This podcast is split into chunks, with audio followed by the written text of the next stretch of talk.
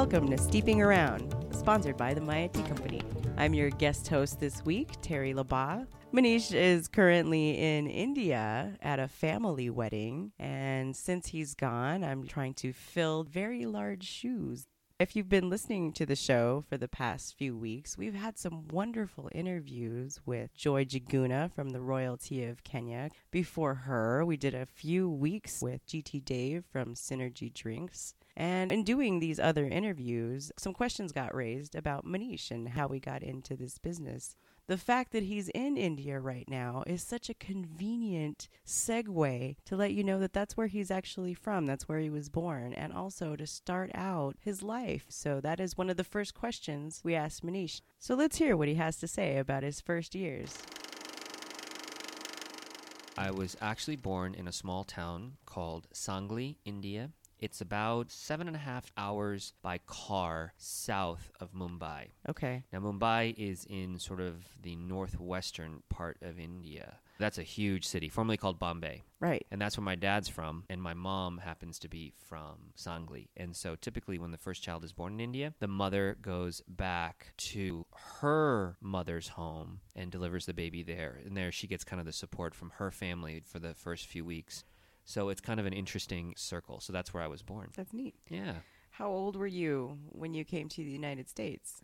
Oddly enough, when I was born, my dad was not around. I was born in February of 1970. And in January, my dad had to leave to come to the United States to move here. Oh, wow. So he was not around for the last month of my mom's pregnancy with me. He came here to the United States, and his first stop was Kansas. He went to school in Emporia, Kansas. Hmm. And then in February, my mom had me, and then we came over when he was finished. Okay. And he had finished his MBA, had moved to New York City, and was starting a job there. And that's when my mom and I came over. So I have no connection with my father until after I'm two years old. Hmm. When you came to America, did you ever live in Kansas or did you guys move straight to no, New uh, York? by the time we got here, my dad had already moved to New York City and Okay. had had an apartment there, and we moved in there.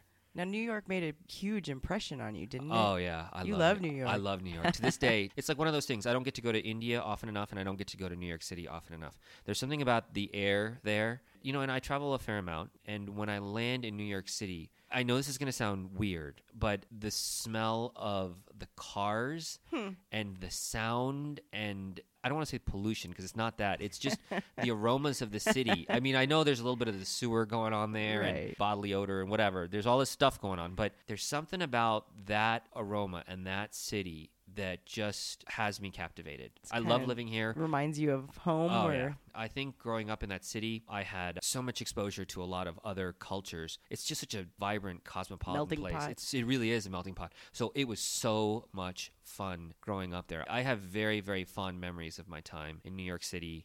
Did your family move around a lot when you were a kid? Or No, no. it- We were in New York and Queens, uh, about three years each. We moved for a very short while to San Jose, California, and you didn't know that. No, um, I yeah, didn't. It was, we were only there for nine months. It was a very short period of time. But my father had finally had it with the cold, and he couldn't take it any longer. And they just wanted a fresh start, and so we moved to San Jose. And this is pre Silicon Valley, so this is like 1976 and 77. So you were still little. I was still very little. And my parents were looking for a business. And in 1978, they found a motel here in Tucson, Arizona, and decided that's the business that they wanted to buy, own, and settle down. And so, after nine months in San Jose, which back then it was very pastoral, I remember getting fresh strawberries, and there was a lot of fields and stuff, so the produce was great in San Jose back in the 70s. Oh yeah. That whole valley from Santa Cruz and mm-hmm. Salinas, and I mean, that's all right there. And it was quite a fertile place. I rather enjoyed living there too. And then we moved here. So that's how you ended up in Tucson then. That's right. My parents bought a business here, and we wound up here at the tender age of eight. It was. what was your first impression of Tucson? It was hot. Be honest. It was hot, but because we bought a hotel, I was just thrilled because the hotel came with a pool. oh, nice. So we got here in like May, in the early part of May, and I was in the pool every day until school started. So that was pretty cool. Um, I did struggle to make friends here. I would be lying Hmm. if I said I didn't. The neighborhood which we moved into, obviously, because it's a motel, it's going to be more of a commercial and an industrial neighborhood. So I didn't have a lot of friends at the beginning, but uh, you know, sort of settled in afterwards. My early years in Tucson were a little more challenging than my years in the other places in terms of friends and so forth. But Tucson's been very good to me since then, so I can't complain.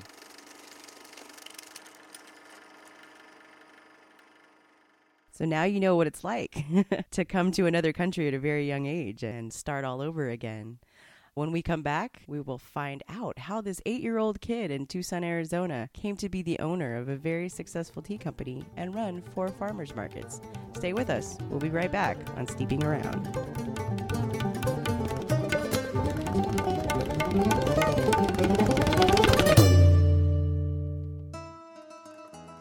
Hi, my name is Roxanne and I am with the Maya Tea Company. Now, Manish and the guys know an awful lot about tea, and they've put together some incredible blends. But let's face it, sometimes they still need a woman's touch. I have a special gift for aesthetics and have put the finishing touches on most of the tea blends that we make in house. But I've also created my own blends from scratch. One of my own tea blends has become the number one seller for the Maya Tea Company, the Pomegranate Mojito Green Tea. Pomegranate Mojito mimics one of my favorite bar drinks, with fresh green tea, peppermint, lime, and pomegranate. And don't worry, if you're missing that extra kick, this tea tastes incredible with an added ounce of tequila or rum. Don't be afraid to spice up your teas. That's what I do. You can find my pomegranate mojito tea, as well as recipes and many tea cocktail ideas at www.mayatea.com. You can save 15% on any of your tea selection, particularly the pomegranate mojito. Our coupon code is STEEP. Cheers! Or as we say here in the Southwest, salute.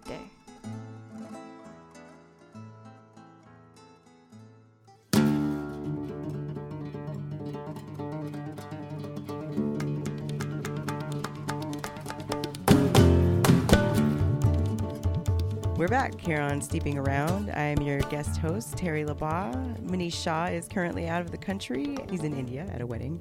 You know, I gotta say, this is hard. he makes it look so dang easy. He's a natural talker, natural speaker, and I am not. So thank you for bearing with me through all of this. So, uh, before the break, we found out where Manish came from and how his early life started. But, you know, I think a lot of people want to know how he went from this eight year old kid here in the desert to be the owner of a successful tea company and also to run the farmer's market. So, I'd like to present that portion of the interview now. My parents were always very, very busy, but my mom always did the cooking. The first thing I learned how to cook, to actually like put on the stove and make, was chai for my parents Nice. because they would want to have it two or three times a day. And it was like one of the chores that they said, look, you, because you're basically not worth anything, you're not even a minimum wage guy there, you can stand over the stove and make sure that that chai is made properly. Mm-hmm. And so I began doing that at the age of 11, not with any indication that that would turn into a vocation. So that's the first thing I ever cooked in the kitchen. And after that, I learned how to make eggs. But that's it. That's like my big ta-da. I mean, the egg story has no connection with my life today. So, but- your mom and dad didn't have any connection to the tea industry like you do now. No, I got into it after the fact. And so for me, after having that tea connection growing up, later on, I was doing other things in life. After I got out of college, I had started another business, a marketing company. And meanwhile, I was working part time at Dillard's. Now, Dillard's is, for those of you who don't know, it's a department store here. It's a clothing store, really. Right. And I was working there as the polo guy. So I was the Ralph Lauren dude at Dillard's and uh, really loved it. It was really a fun job for many, many, many years. But I was wanting to get into my own business and I was looking for something to market that was my own. I had to find a product. I had to find a product that I could sell, something tangible that I really could live with. And somebody said, "Well, you make this chai." You know, I'd stopped making it for my parents because I'd moved out of the house by then, but oh. was making it for other people. So "This is really good tea." I said, "That was my mom's recipe," and then I figured out how to put it into tea bags. And I thought it would be a really good idea to make this chai in tea bags. And this was in 1996. I got my first batch of chai in the door in December of 1996 Wow. and I was scared beyond belief because I had put down like a thousand dollars or Oh eight hundred dollars for this shipment, and I had no orders, and I had these boxes stacked up of packed tea that I'd gotten put into tea bags, and it's funny to think about it today because I was sweating the minimums Right. back then. And so you had no idea at the time that that would turn into what it is today, which is No, I had no Pretty clue. big. And I'm not even sure why I did it now. I just was looking for something else. But I always had my Dillard's job, so it just seemed like a keen thing to do. And, And I you still had something to fall back on. and I had something to fall back on, which ultimately worked out because in 2002, my job at Dillard's kind of evaporated. Mm-hmm. There's probably a good story there. you should probably ask that question later. but that's how I got started, is because I was just trying to find something different to do, but I really did not have any clue what it would turn into. And what's more surprising, I have kind of a good inkling of what this could turn into now. Right. But given how naive I was back then, I can only imagine that my best guess of what I will turn into now is probably still short of the mark. So even that leaves me kind of breathless because the possibilities for all of us at the Maya Tea Company Right. are really pretty substantial. Now, in addition to the tea company, we hear you talk a lot about the farmers market. How did you come to run four of them when you started with just a tiny little booth? So I told you that I was in the marketing business, right? Yeah. I started that in 93 and in 94 I became you might call it the marketing director for the plaza where the farmers market is today. And at the time they had a farmers market and as the marketing director I was responsible for the marketing, advertising and the management of that farmers market. So literally right out of the gate one of my first jobs was to manage that farmers market and I will admit I did not do a very good job. there were a lot of things going on there, youth and experience and some other circumstances within the plaza that that didn't quite take off. But I got exposed to how to run a farmers market and what it was about early, early on. So this is way before you even decided to do Tea. your chai at all. That's right. But what's funny Ah. is when I decided to do my chai, I knew right away I had a place to sell some of it by going to the farmers market. So it's from that basis when I ran the farmers market early on that later, a lot later, almost 10 years later, like 2002, and the farmers market at St. Philip's, which had gotten started again and was doing well, needed a new coordinator, and that's when I stepped in. So from there, I And- mean, it's yes. just blossomed. We just started our fourth That's right. farmers market. At the time that I took over in 2002, that farmers market at St. Philip's had less than 20 vendors. 17 and 18, we were averaging my first weeks there. And today we have four farmers markets around the city.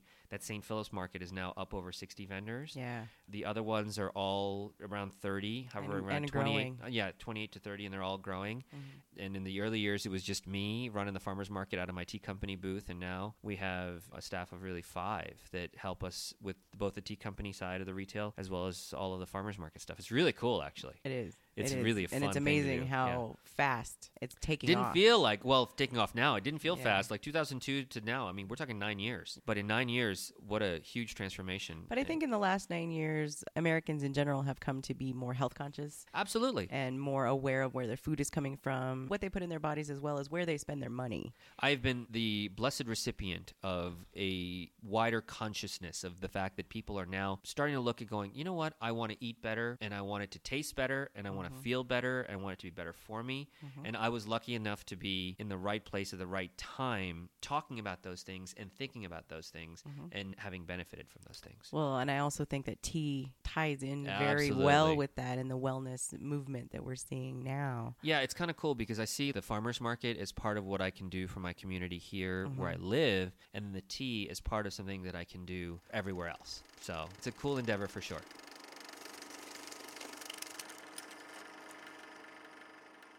That was good stuff from Manish. I have a lot more questions to throw at him, and in the next few weeks, I will share his answers with all of you.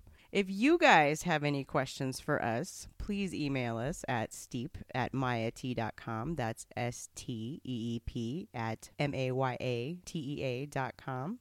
We also have Facebook sites for both Steeping Around and the Maya Tea Company. Also, if you have a lover of tea on your list this holiday season, please think of us at the Maya Tea Company. We have something for everyone.